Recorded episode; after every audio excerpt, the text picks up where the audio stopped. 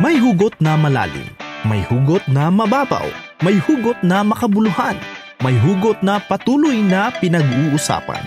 Ano man ang iyong hugot, ilahad na yan sa Hugot Radio kasama si DJ Ron. This is Hugo Radio on FEBC Radio.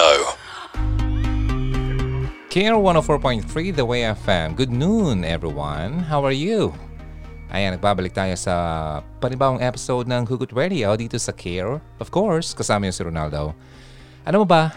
Natutuwa ako kasi share ko sa inyo ang mga masasabi ng ating mga listeners patungkol naman sa isang pangyayaring nakakagulantang nung nakaraang week. Maraming nagulat sa isang sikretong pangyayaring biglang nabulgar. Naks. Okay, uh, nag-post ako ng isang post, of course, sa Facebook. And uh, alam niyo naman siguro kung anong pinag-uusapan natin. Okay? At since medyo mainit-init pa rin ito until now, well, kung ikaw, si Sarah, gagawin mo rin ba yung ginawa niya? At bakit? Okay? At mamaya, uh, sasagutin ng isa nating uh, kaibigan na lagi nyo napapakinggan sa Hugot Radio um, online radio every Sunday. Si Ate Mitch Gustilo, Teacher Mitch. Papasagot ko sa niya ang uh, tungkol sa isang o dalawang tanong na aking uh, pinasagot sa kanya. Ang tanong ay, okay lang ba na magpakasal ang uh, magkasintahan na kahit na hindi pabor ang kanilang mga magulang, pero nasa edad naman sila. At ano bang masabi niya tungkol sa tanan? Ikaw, may bala ka na bang magtanan? Nako, wag na muna. Makinig ka na muna dito sa KR 104.3 at ito po ang Hugot Radio. Makinig muna tayo sa kanta ng isang nagtana. Hindi, joke lang kanta or song, music ng isang uh, favorite artist natin na napakabait. Actually, na-met ko na siya in person at napaka down to earth ng babaeng ito. Hay, grabe, ang swerte ng kanyang asawa. Dito lang kayo sa Hugot Radio. Dala, dala, dala, ang ng mga talay nakikita ko sa iyong mga mata. Dala, dala, dala,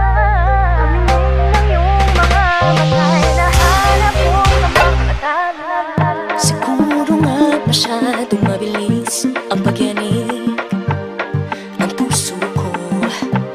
para sa puso mo. Siguro nga ako ay makulit, ayaw makinig sa takbo ng isip. Hindi ko maipilit, tila ko'y nakalutang nasa langit. Ngunit nalulunod sa iyong mga ngiti kung hanggang dito lang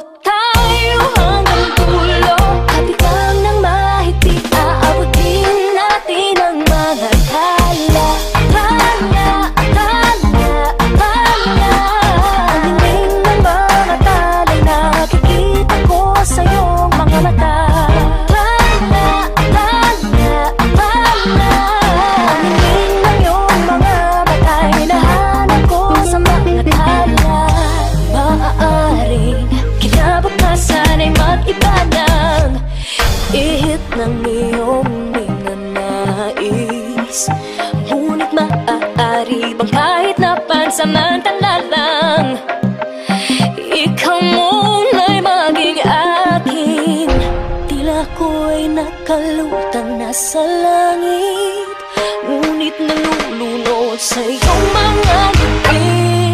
Kung hanggang dito lang. Talaga tayo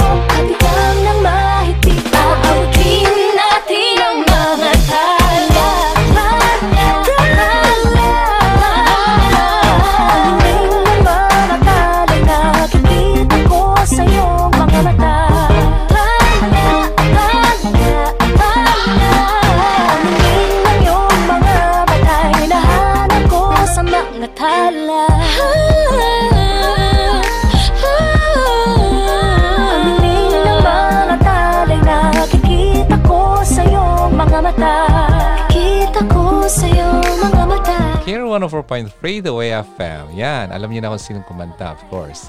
And congratulations to uh, Sarah Geronimo kasi ang song na yan, nag-hit na yan noong 2016.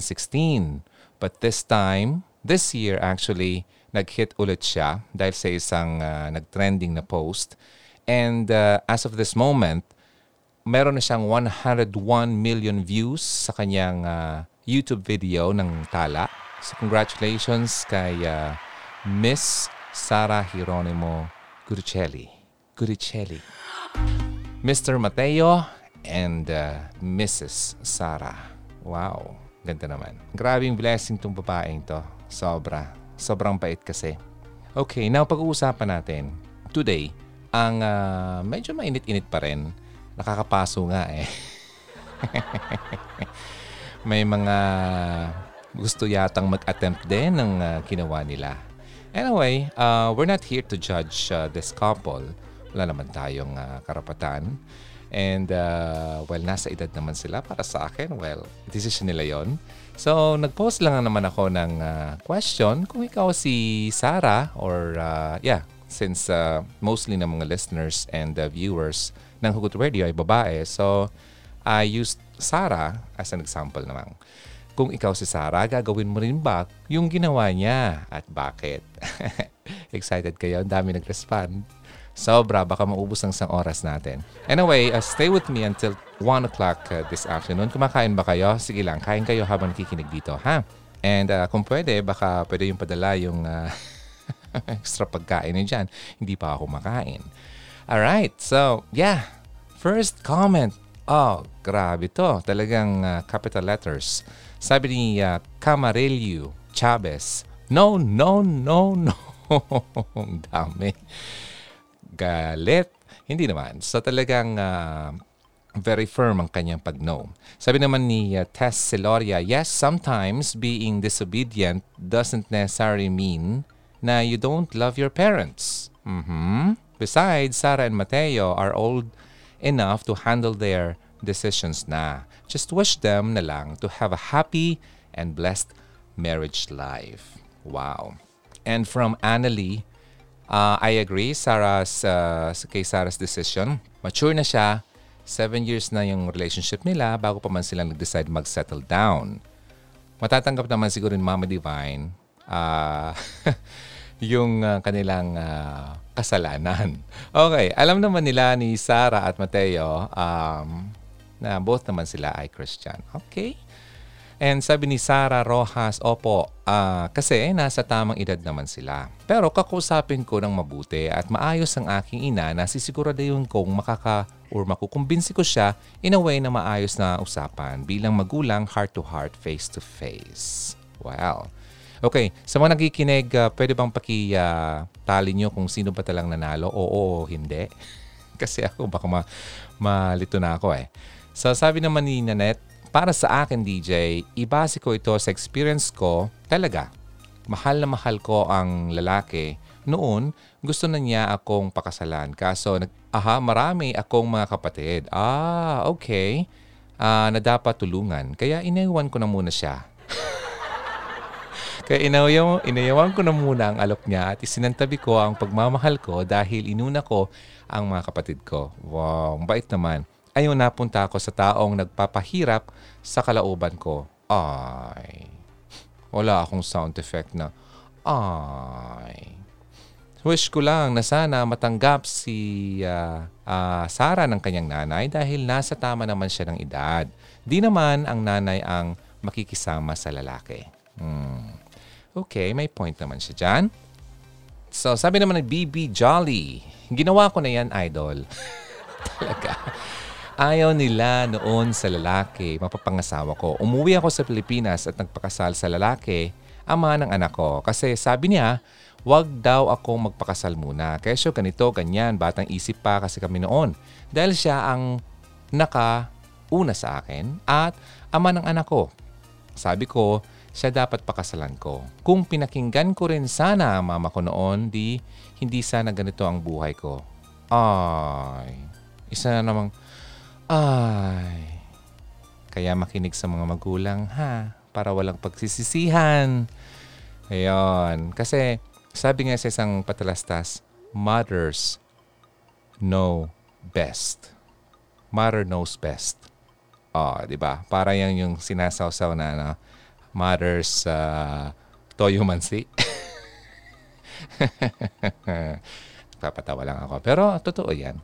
Kasi mga may mga experiences silang mga napagdaanan na mas naku, lamang na lamang sa atin. Okay? So wag niyong isang tabi ang mga sinasabi ng iyong mga magulang. Okay? Hindi naman sa selfish sila. Talagang may possible may nakikita silang mga bagay na hindi mo nakikita dahil ikaw ay sobrang bulag sa pag-ibig mo sa taong yan. Alright. Sabi naman ni Isa Agnolas, Oh yes! Talagang yes ah. Gagawin ko yon DJ Ron. Isa pang reason kaya ayaw ni Mommy Divine kay Mateo ay yung religion. Hmm? Are you sure? Saan mo nakuha yan? Ha? Baka tayo makasuhan ha?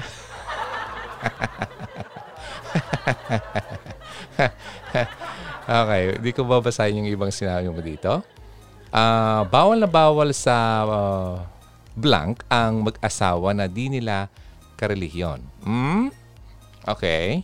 Kapag nakipagkasintahan ka na di mo pa napapakonvert, talaga lang, mukha yatang hindi yata, wala yata ang basihan ng ating binabasa ngayon. Isa? Okay. Para matanggap ni Mami Divine, si Mateo need munang magpa-convert. ano yan? Ano yan? Dollar to peso.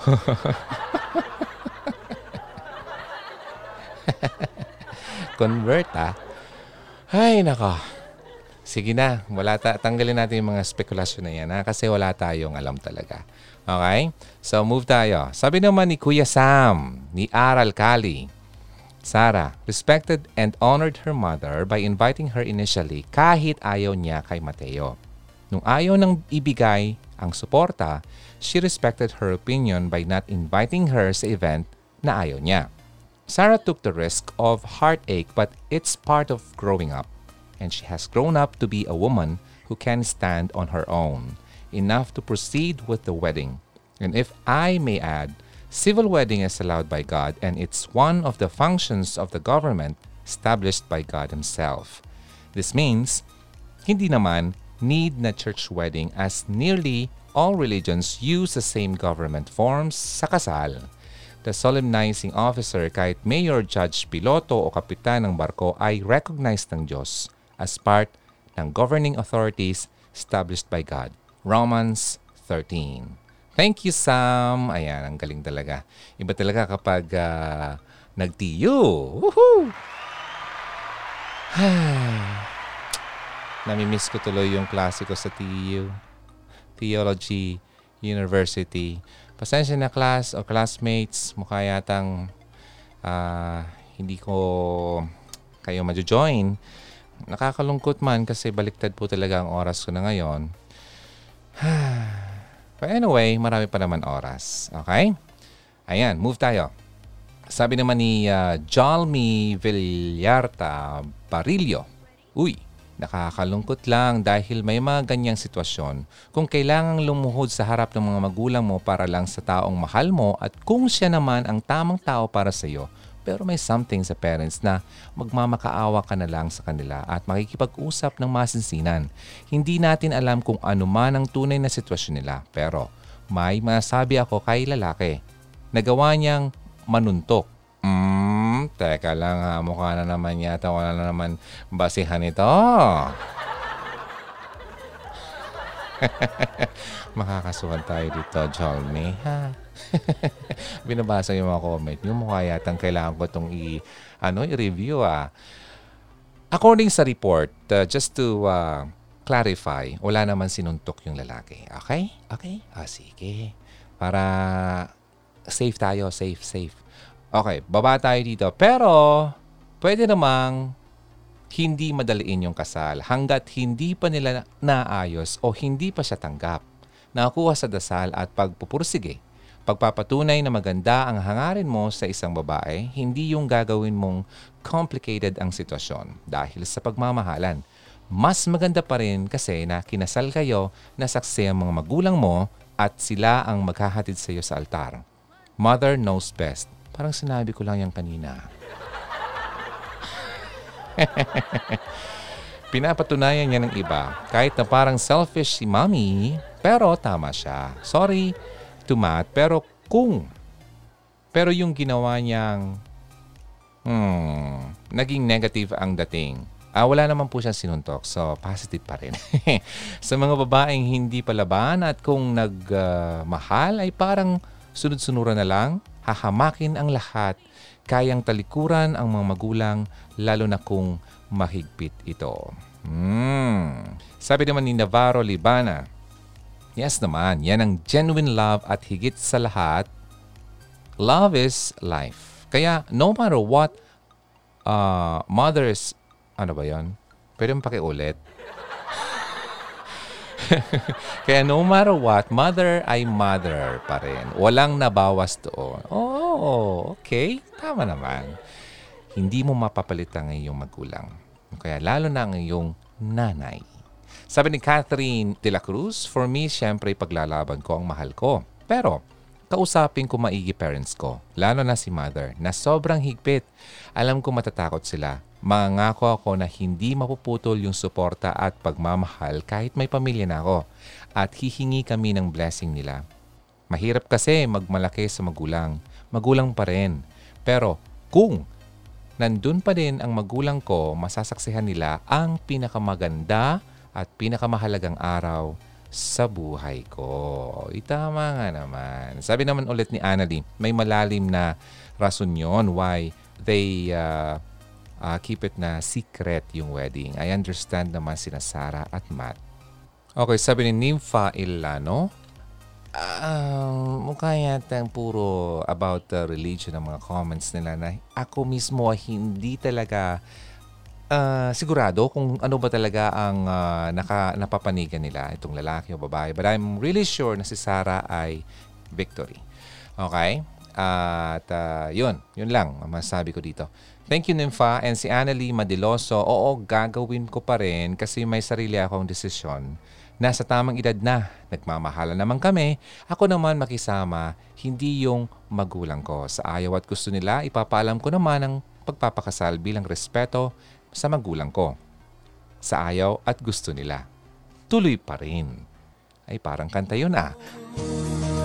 Tuloy pa rin ang awit ng buhay ko Bago man ang hugis ng puso mo Handa na akong hamunin ang aking mundo Pagkatuloy pa rin Balang araw maintindihan din nila yan Lalo na pag nagkaapo na sila, um, may punto ka. Hmm, punto ka. Pero yun ang sinasabi ko, eh, medyo uh, mahirap yan na uh, hilute ng uh, matagal-tagal. May mga kakilala ako na kahit nagkaapo na ay uh, hindi pa rin napapatawa.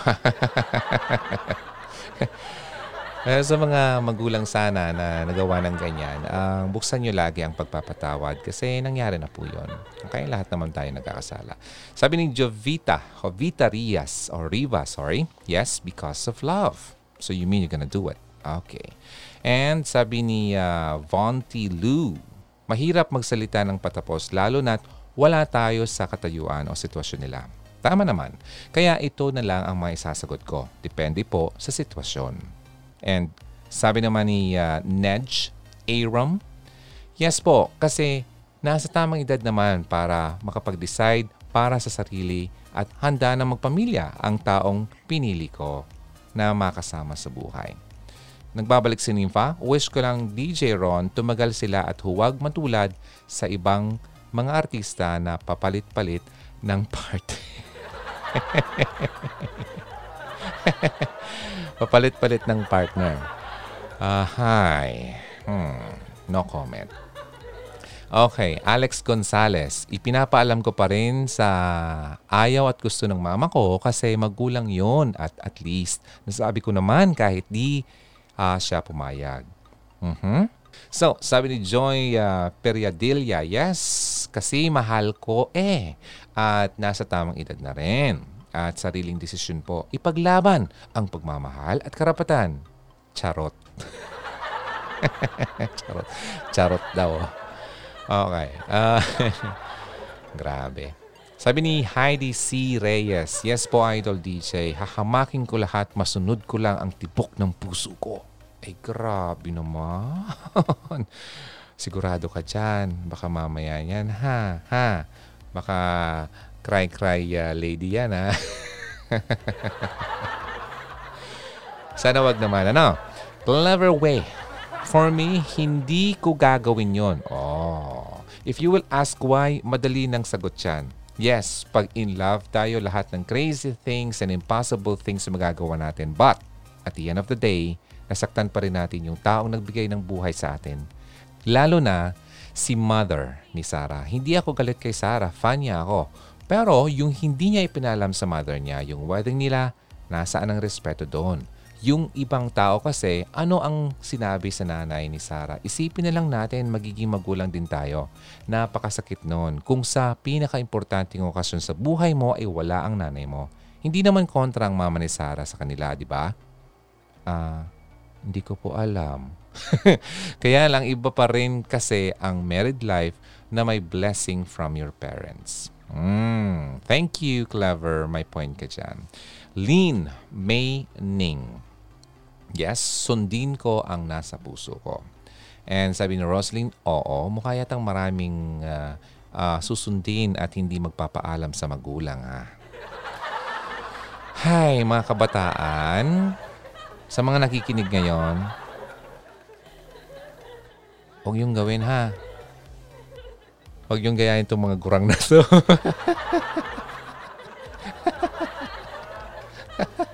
Sorry po. Joke lang. mga matanda na kasi kami. Okay, Charlene May uh, Aniel de Guzman. Oo naman, nasa tamang edad na eh. Uh-huh. May nasa tamang edad na daw. Okay, sige. Blossom uh, Latifa, much better pa rin. Na-respect yung dalawang parents. Kung di payag, basta ako ipaglaban kung nararamdaman ko. Mahalaga na sabi ko sa kanila. Hmm. Okay, sabi naman ni Vanessa. Gagawin ko yon pag ikaw yung lalaki DJ Ron. Nako, magkakasala tayo nito sa mga magulang mo. Vanessa, thank you so much. Sabi ni Fernan, Hoy! Bakit? Hoy lang siya. Okay, wala naman, Fernan. Nag-hoy lang naman siya. Sabi ni Lazel, uh, Tabora, yes, kasi I'm on or I'm at the right age na at sapat na yung naitutulong ko sa pamilya ko. It's time naman ako ang maging masaya, lalo't I'm at the right age na rin. Uh-huh, okay. Jenny uh, Baruela, Yep, kasi naman siguro panahon na para ako naman magdesisyon para sa buhay ko. 31 na ako eh. Binigay ko naman lahat-lahat sa kanila. Kaya bigyan naman nila ako ng kalayaan. Pagod na pagod na ako sa kakatala eh. Ay grabe. Okay, sige. And uh, lastly, before we take a very short break, uh, lahat ng nasa relasyon kasi ni Sarah ay against ang mother niya. Mm-hmm. Si Mad lahat ginawa niya para matanggap siya ng family ni Sarah pero walang effect. So, ang may problema talaga dito ay yung family. Nasa tamang age na si Sarah para magdesisyon sa sarili or sa pagmamahal. Pero pag ako ang nasa sitwasyon ng ganyan, hindi ko pa rin gagawin yung secret marriage kasi sobrang sakit yon sa side ng isang ina. Gusto ko pag iksakat, isakal tuloy. Gusto ko pag ikasal ako, ando ng parents ko. Pero hindi hindi na mangyayari yon kasi wala na ang mama. Ay. Ay naman. Kailan ba ako magkakaroon dito ng ano na? Ay Anyway, Ronaldin, um, naiintindihan ko. Okay, iba talaga pa rin kapag uh, nandyan sa tabi mo ang iyong ina. Kaya sa mga nakikinig, habang nandyan pa ang iyong nanay at ang mga magulang mo, nako, huwag niyong hayaan, okay, na masayang ang mga panahon at oras habang sila ay nabubuhay pa. Okay? Makinig. And yun na muna. Then we'll take a break uh, and uh, let's try to uh, listen to one of her songs na napakaganda rin naman. Uh, this time, of course, since we're talking about her, I'm gonna play songs uh, na na-perform ni Sarah. Alright, so keep it here sa Hugot Radio. Ako po si Ronaldo. Kumusta ang pagkain nyo? Hindi naman kayo nawala ng gana. Dito lang kayo sa Hugot Radio at kayo nakikinig sa Care 104.3 The Way FM. Dreaming,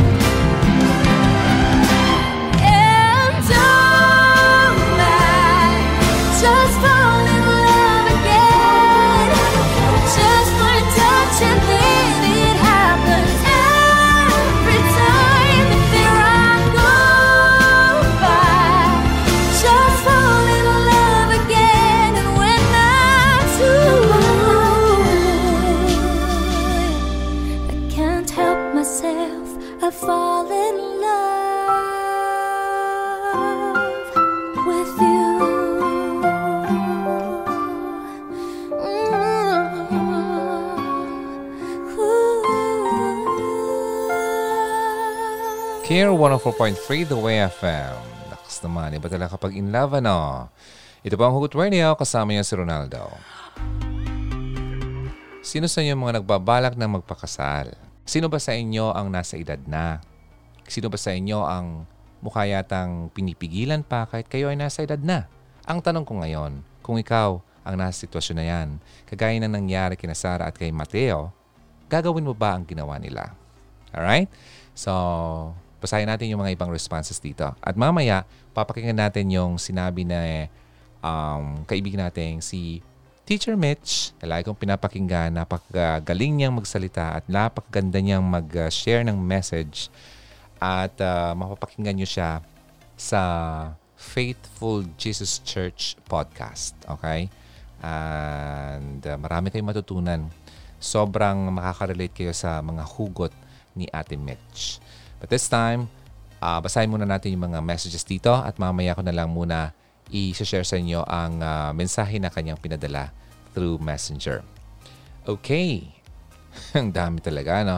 Maraming salamat sa mga nag-respond, okay? Sabi ni Ran Miko Manayon, siguro may rason kung bakit ganun na lamang ang pagtutol ng nanay ni Sarah. May reason din naman si Sarah para ituloy pa rin ang kasal despite of pagtutol kasi nasa tamang edad na siya at siya naman ang makikisama sa mga pangasawa niya. Pero syempre, ipapaalam ko pa rin, karapatan ng magulang yon. Yasmin Khan, yes, kung mahal mo ang isang tao, ipaglaban mo. Aba, parang yung ano yan ah. Parang yung mag-amang attorney ah. Kapag may katwiran, ipaglaban mo.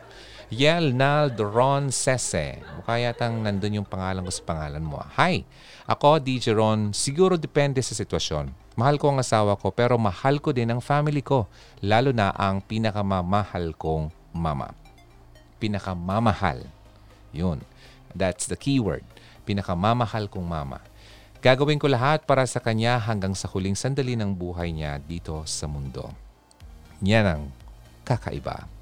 And sabi ni Jessie, Manlangit Leong, oo naman, mag-menopause na siya, eh malapit na kailangan pa bang pwede siyang payagan pag 40s na?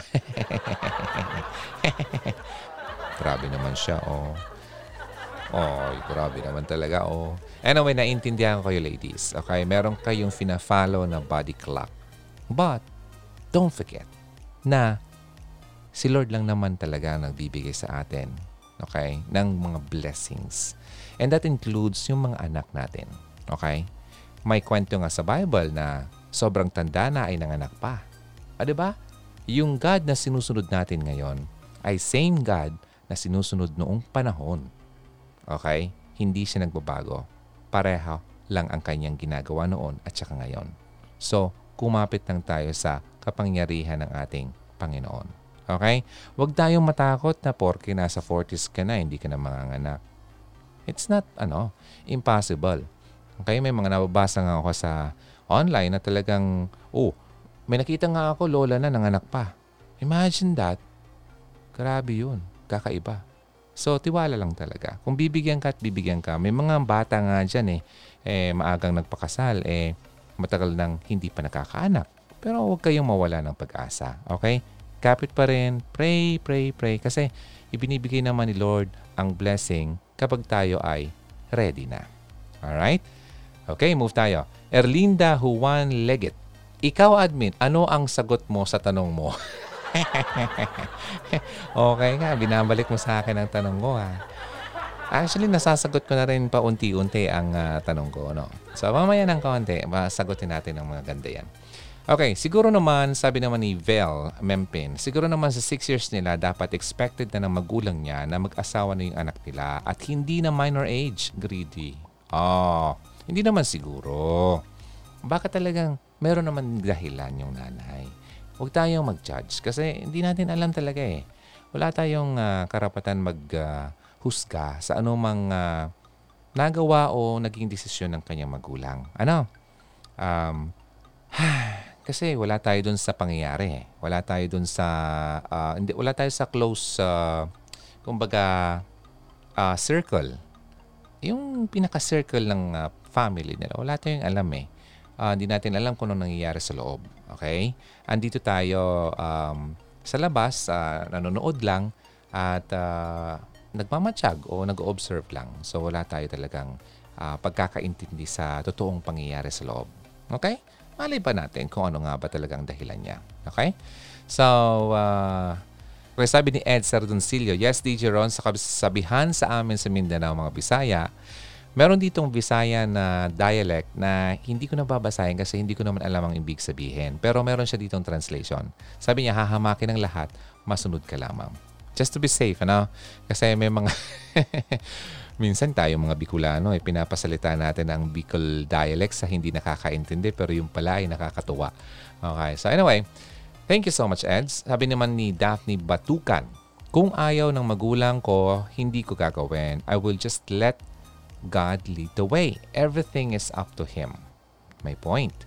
Okay? Sir DJ, abangan na lang natin kung talagang magtatagal. Naalala ko si Lot Lot Dillon at anak ni Pelita Corrales. Ayos to ah. Para kang ano, uh, chika minute. Hindi naman. Well, malay naman natin. Di ba? Hindi natin pwedeng ikumpara mga pangyayari sa ibang tao dito sa uh, pinag-uusapan natin. Iba-iba ang pangyayari, iba-iba ang uh, ha, ang mga tao, iba-iba ang kanilang uh, kalagayan, ibang isip, iba ang kung paano sila pinalaki, kung paano sila mag-isip. So, hindi natin pwedeng uh, i-compare. Okay? Ang mga pangyayari sa nakaraan ay nasa ka- nakaraan na yon. Okay? Hindi na natin pwedeng uh, sabihin na porke parehas yung uh, industry nila ay para-parehas yung mangyayari sa kanila. Kasi iba-iba naman yung kanilang mga pagka palaki sa kanila at uh, kung paano sila mag-isip. Okay? So, wag nating lahatin, wag nating i-generalize lahat ng mga nasa industriya ng pelikula man o entertainment. Alright? So, move tayo. Virgie Sapanta. Yes, I will. Actually, I do the same what uh, Sarah did. Masyado na kasing nakakasakal to think na ginawa mo na lahat para sa pamilya, lahat ng kinita sa trabaho binigay sa kanila. Sigurado ka talagang binigay sa lahat-lahat. Baka naman nag-iipon naman yung tao. Okay? Pero pag may nanliligaw, ayaw niya pumunta sa bahay. At kahit nag-asawa na ako, tuloy pa rin pagbibigay ko kasi, ay wait lang. Oh, so you mean you're saying that uh, this story is about you, not about uh, Sarah. Okay, okay, okay. Uh, liwanagin ha.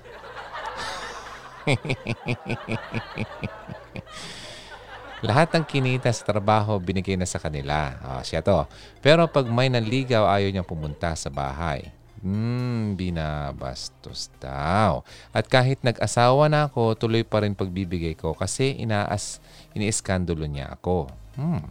Nakahinga na lang ako ng maluwag nang mawala siya. It's not that I'm happy sa pagkawala niya. Natapos din obligasyon ko. So for Sarah, matatapos din lahat ng problema mo in God's time.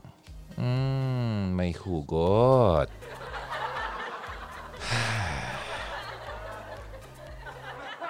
Panalangin ko ang iyong uh, kapatawaran sa taong nagkasala sa iyo, Virgie.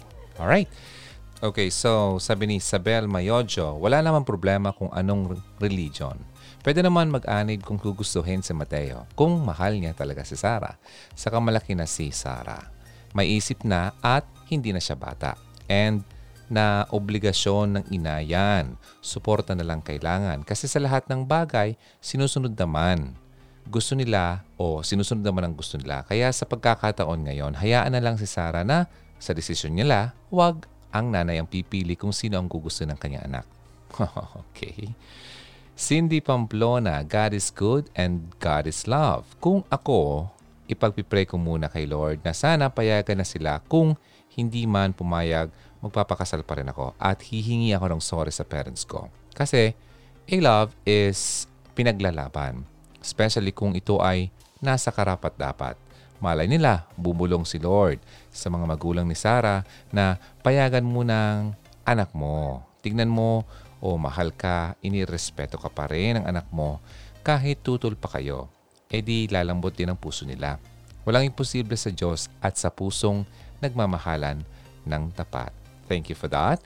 And uh, from Dolly Sanchez Villanueva, sa akin maling-mali ang ginawa ni Sarah kahit pa ayaw o gusto, dapat uh, talagang ipalam sa magulang.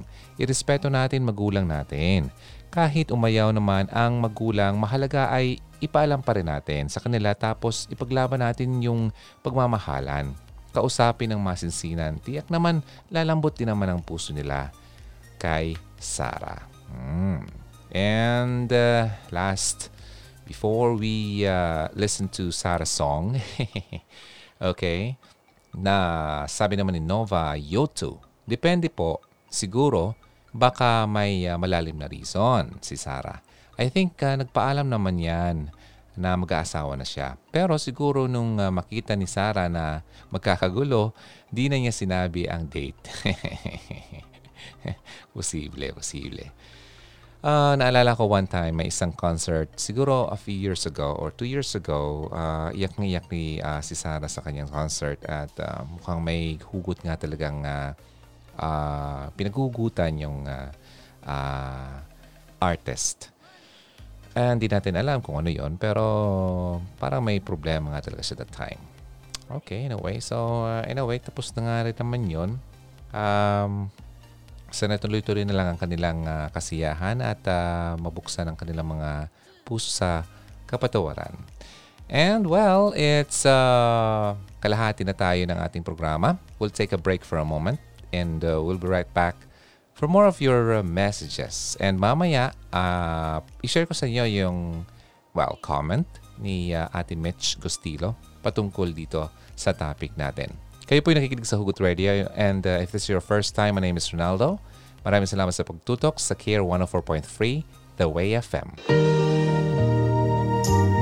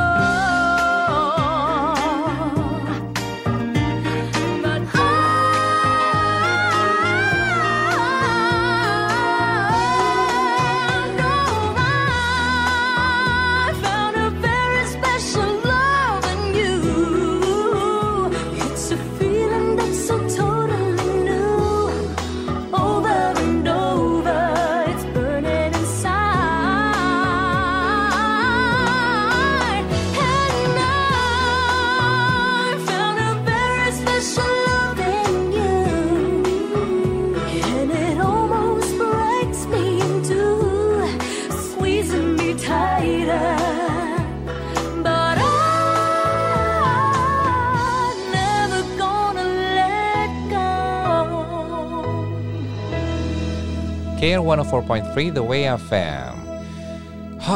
Okay. Buhay pa ba kayo? Ano, nagpaplano ka na magpakasal? Aha. Sino mga nagmamadali dyan? Sino mga hindi pinapayagan?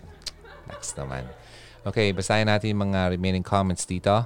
Shelago, nasa tamang edad naman yung dalawa. Naging mabait namang anak si Sarah at si Mateo, ginalang din naman niya yung kagustuhan ng magulang ni Sarah. Pinagpapalam naman niya sa magulang nung nililigawan niya. Ando naman yung respeto ng lalaki sa side ng babae.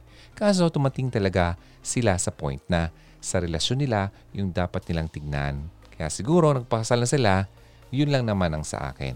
Alright? And from Arlene Sanorho, oo kasi matagal na sila magkasintahan at kasal na lang ang hinihintay para may blessing ng Diyos ang kanilang relasyon. Right age na sila at may trabaho naman si Mateo kahit tuto lang mother ni Sarah. Silang dalawa naman ang magsasama. Sa pagtulong ni Sarah, tuloy pa rin. Magandang magbigay ng business para iyon ang source ng parents niya. Iba naman ang religion. Maliit na bagay para ipaglaban pa. Aha? Ha? Ano, saan nyo nakuha itong mga information na to? Ha?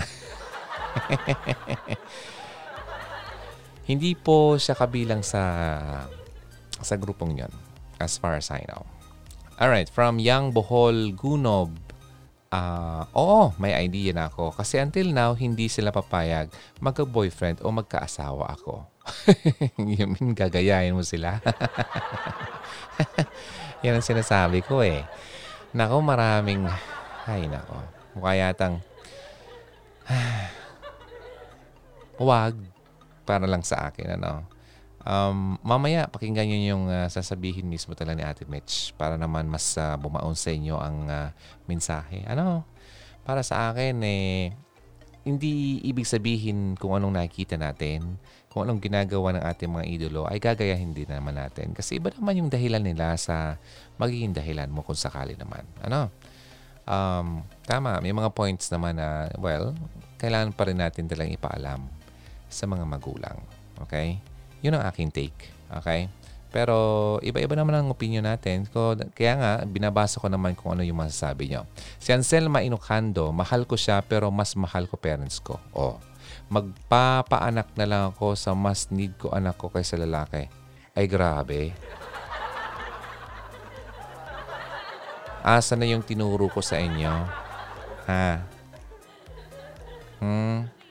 Nakikinig ba talaga kayo sa pinagsasabi ko dito sa Hugot Radio, ha? Aha?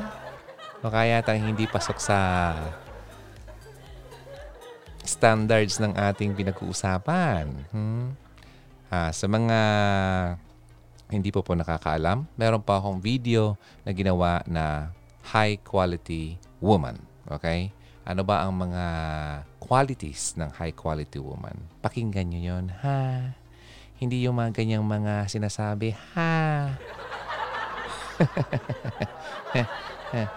Kayo lang masasaktan sa mga ganyan. Wo ay ni Heights, sabi niya. Lahat ng singer sa Pilipinas. Sarah G, pinakagusto ko. Ay ko na lang sila na maging okay na lahat lalo na sa mama nila. Okay, sabi naman dito sa community tab ng Hugot Radio sa YouTube. Okay, yes, nasa tamang gulang si Sarah. Ano naman kung ayaw ng mama sa lalaki? Sana umuwi siya at sinabi, respeto man lang na sabihin magpapakasal na siya sa ayaw at sa hindi ng mga magulang niya. Kung hindi sila dadalo, walang kasalanan si Sarah. At least, nagrespeto siya. At iniwan niya ang guard at umalis na siya. Sana walang nangyaring skandalo at naglihim ng kasal. Hindi maganda ang ginawa ni Sarah kahit matanda na siya. Batang musmus pa rin isip niya dahil hindi mo mapapalitan ng iyong magulang. O patatawarin ka ng nanay mo at ng Diyos. Pero kahit napatawad ka na, daranasin mo pa rin ang sakit sa mga kamalian mo. Mm. Okay, from Survivor TV, DJ Ron, para sa akin parang di okay. Kaya sa pagpapakasal dapat both side ng family ang magkasundo. Para sa akin, gusto ko ng mga magulang nang nagkakasundo, all ay nandoon. Okay? Yung mahal mo, pero dapat ang magulang sang-ayon din. Kasi pag sa pag-aasawa, di lahat ng oras ay okay, di lahat ng oras ay bye forever. Paano kung darating ang time na, ha, kahiwalay o nagkahiwalay? Ang takbo sa magulang pa rin, di ba? Pero si Sarah nasa tamang edad na rin. Okay? Decision niya na rin sa sarili niya. Siguro si mami niya sa biglaan na ganap ay uh, kaya ganun ang nagawa ng mami niya. Pero magkakayos din po sila. Lalo na't may anak na si Sarah, ganun talaga ang magulang, protective uh, sa mga anak nila. Hmm. Okay, so uh, shift na muna tayo at uh, tama na muna tayo sa mga responses ng ating mga mababasa dito. Kasi kung babasahin ko to lahat-lahat, kulang isang oras natin. Okay? If you want to find that post, you can just go to Hugot Radio uh, page and you can also uh, go to uh, YouTube channel. Nandun yun sa community tab. Okay, let's take a break at pagbalik ko, paparinig ko sa inyo ang mensahe ni Ate Mitch. I'll be right back. This is Hugo Radio. Always believe in love and keep the flame burning. Hey, it's me, Ronaldo. Thanks for tuning in to Hugot Radio. Care 104.3 The Way of Fam. Ayan, eto na yung uh, sinasabi ko kanina. Uh, papakinggan natin yung uh, comment ni Ate Mitch Gustilo. Uh, kasi pinadalan ko siya ng uh, two questions about uh, kung ikaw ay nasa edad na na pagpapakasal at uh, yung magulang mo ay hindi pa rin sang-ayon sa'yo. And anong masasabi niya patungkol sa pagtatanan. Ayan, nagbabalak pa kayo magtanan? Makinig kayo dito.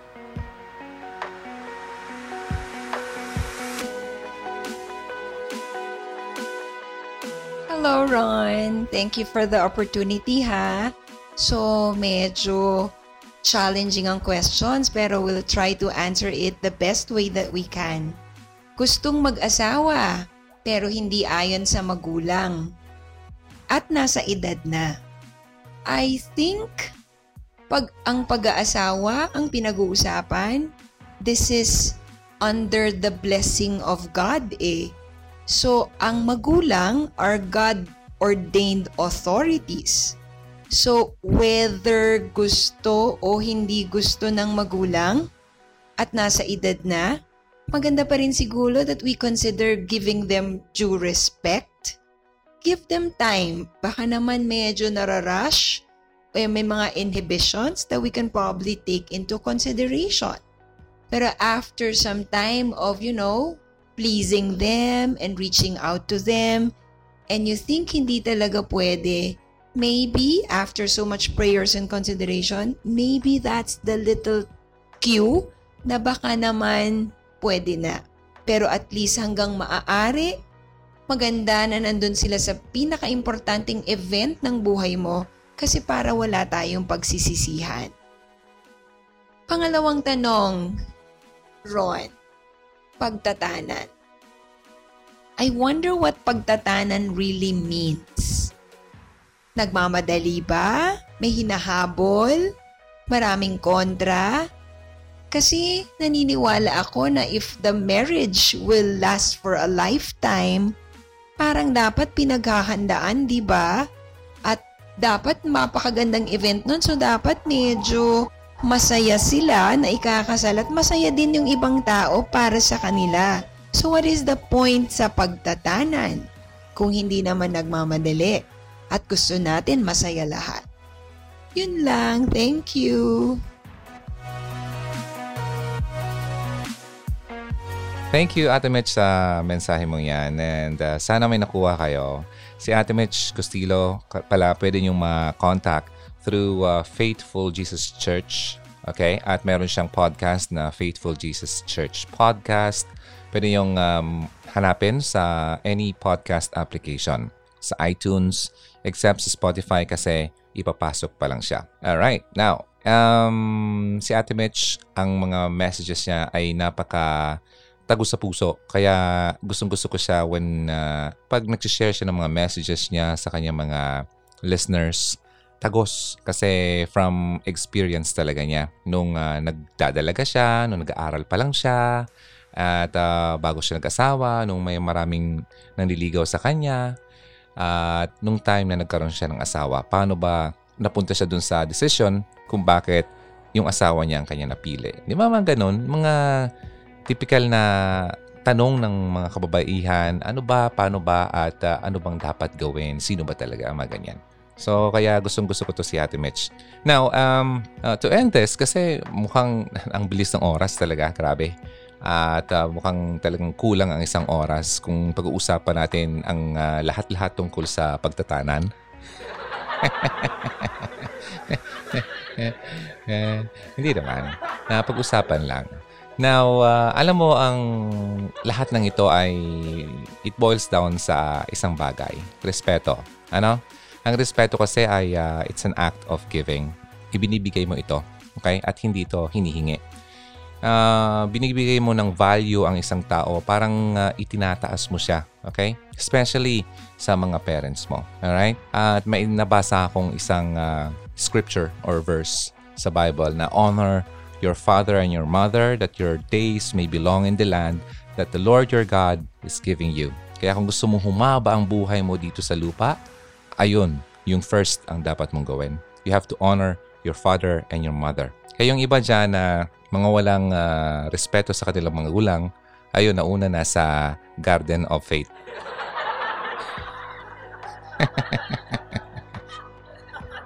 eh, joke lang. Napatawa ko lang kayo kasi masyado kayong seryoso. Pero anyway, this is not a joke kasi Word of God ito. May promise ito. Pag sinabi ni Lord, gagawin talaga niya yan. Hindi siya nagbibiro. Okay? And uh, also, sabi nito sa Ephesians 6.1, Children, obey your parents in the Lord, for this is right. Tama ito, kaya dapat mong gawin yan. So, when you honor, ina-assign mo yung uh, value sa someone. Okay? Regardless kung anong karakter ng taong yan. Okay? Kung masama ba yan sa'yo in, o mabuti. Diba? Kung uh, kapitbahay mo man yan. Lalo na kung parents mo. We have to honor them. Okay? Meron kasing value sila. Ikaw din may value ka rin. Okay? Kasi parte siya ng creation. May halaga tayong lahat. Ang bawat isa sa atin ay may halaga. So sana wag nating kalimutan yan. I-honor natin yung uh, role ng bawat isa sa atin. Okay?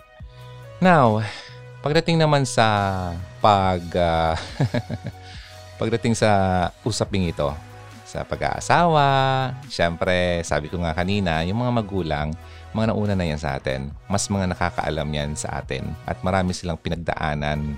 Okay? Kaya may mga bagay silang nakikita na hindi natin nakikita dahil sa sobra tayong in love sa isang tao. Okay? we have to learn to uh, listen to them. Okay? Kapag kasi nirespeto mo ang uh, isang tao, lalo na ang iyong parents, pinapakinggan mo sila. You have to listen. Sabi nga, di ba, kanina. Now, nung bata tayo, di ba, ang uh, pag-honor at respeto ay dinidemonstrate natin sa pagsunod, di ba?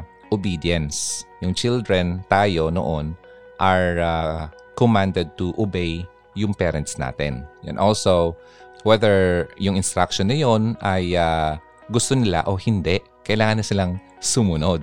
Okay? Children need to learn to obey their parents. Okay, with an attitude of respect. Okay? Um, yung mga parents naman na nagtotolerate ng disrespectful behavior ng kanilang mga bata, ay uh, pinapalaki nyo ang mga anak nyo na hindi maganda. Okay? Sabi nga, uh, you are grooming them for an adulthood of rebellion and lack of honor. Kaya mga magulang, kung gusto nyong uh, lumaki ng tama ang iyong mga anak, disiplinahin nyo sila. Okay? Hindi ikamamatay ng mga anak nyo kung papaluin nyo sila. ha? Hindi yon Okay? Kaya yung mga kaedad namin na dumaan sa mga ganon, talagang iba, iba rin talaga yung pagpapalaki ng mga magulang noon. Sa mga nakikinig ngayon ng mga parents na rin, alam niyo yung sinasabi ko. Ang problema kasi ngayon, mukha yatang masyadong na-spoil ang mga bata. Pero hindi naman lahat kasi meron akong uh, alam na isang bata na never naman yung pinalo. Pero talagang napagsasabihan siya. Nakikinig siya sa mga magulang niya. Okay? So, depende pa rin sa pag-treat mo sa mga anak mo. Not all the time kailangan mo siyang paluin. Eh, hindi naman alam ng bata kung bakit mo siya pinapalo. Kailangan niyang alam ang dahilan kung bakit siya napalo. Okay? Na kung hindi naman na uh, ikaw pabor sa pagpapalo, at least maintindihan niya kung bakit mo siya pinagsasabihan. So hindi yung basta mo lang siya sabihan at walang dahilan. It is your responsibility to train your children to be respectful.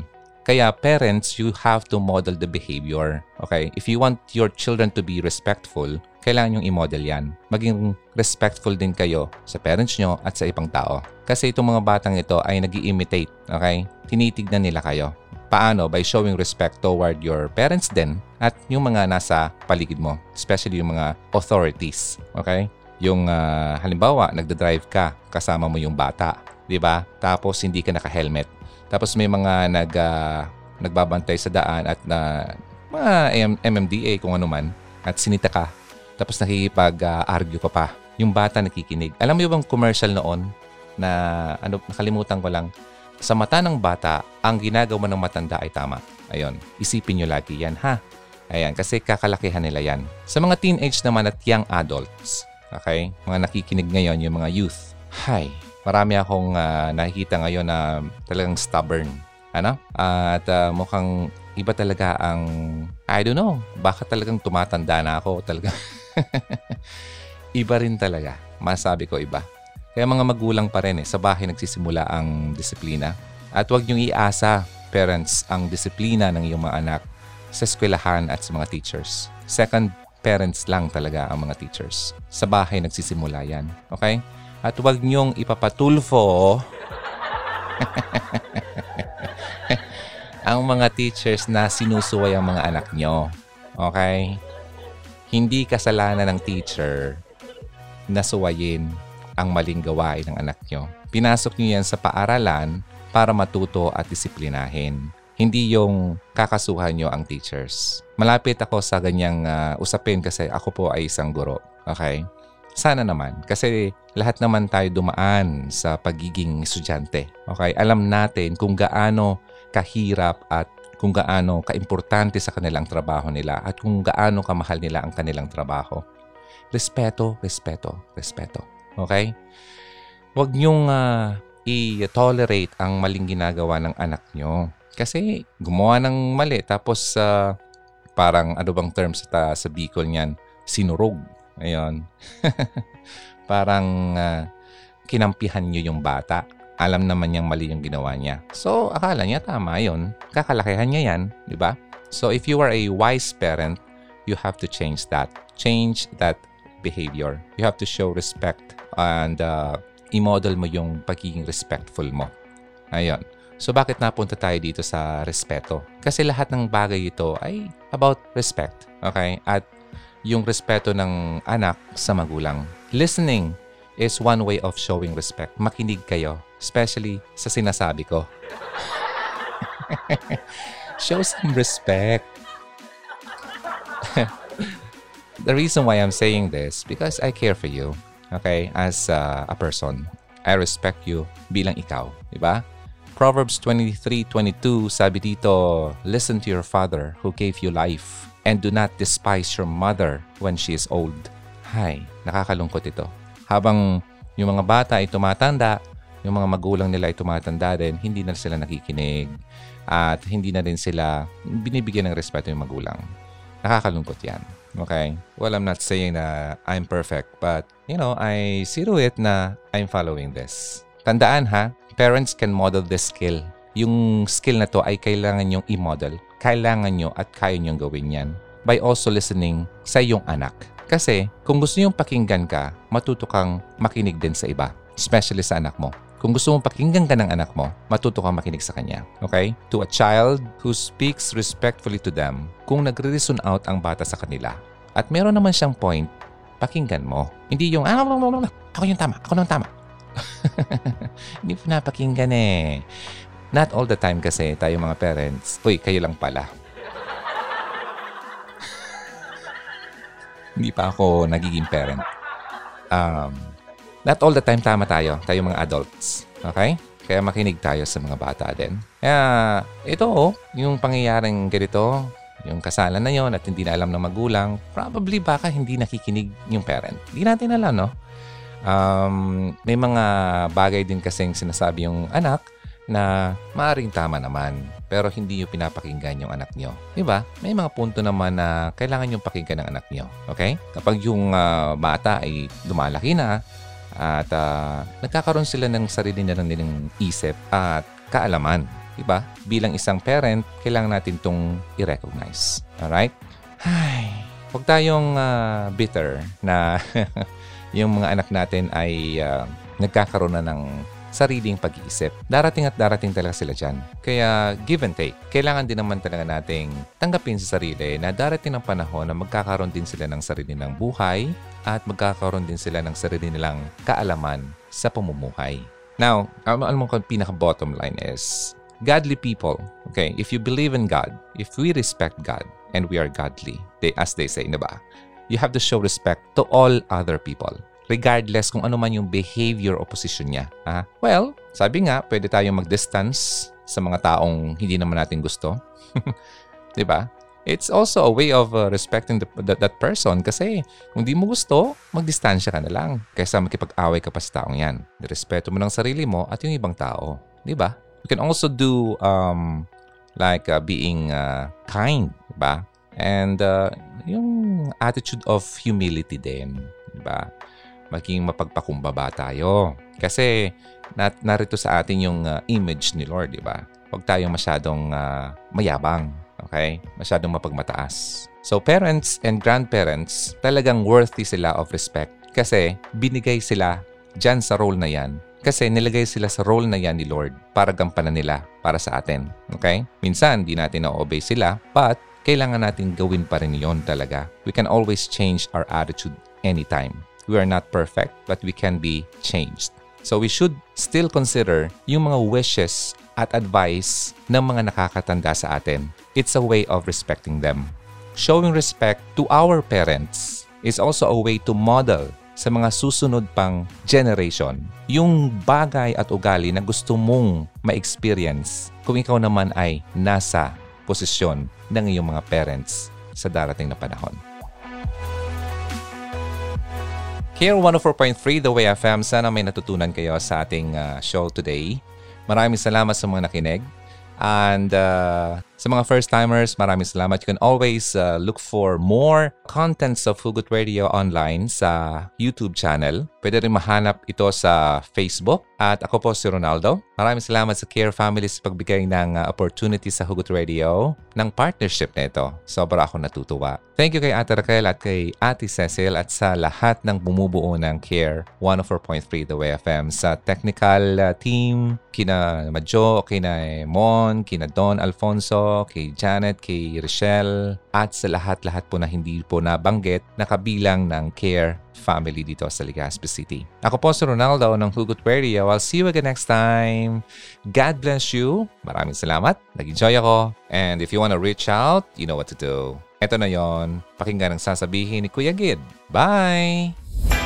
Halina't makihugot na. Kontakin mo kami sa 0946 763-9858, 0929-359-4298 o sa 0915-931-7184. Kung nais mong makipag-ugnayan kay DJ Ron, maaari din siyang bisitahin sa kanyang YouTube channel sa Hugot Radio.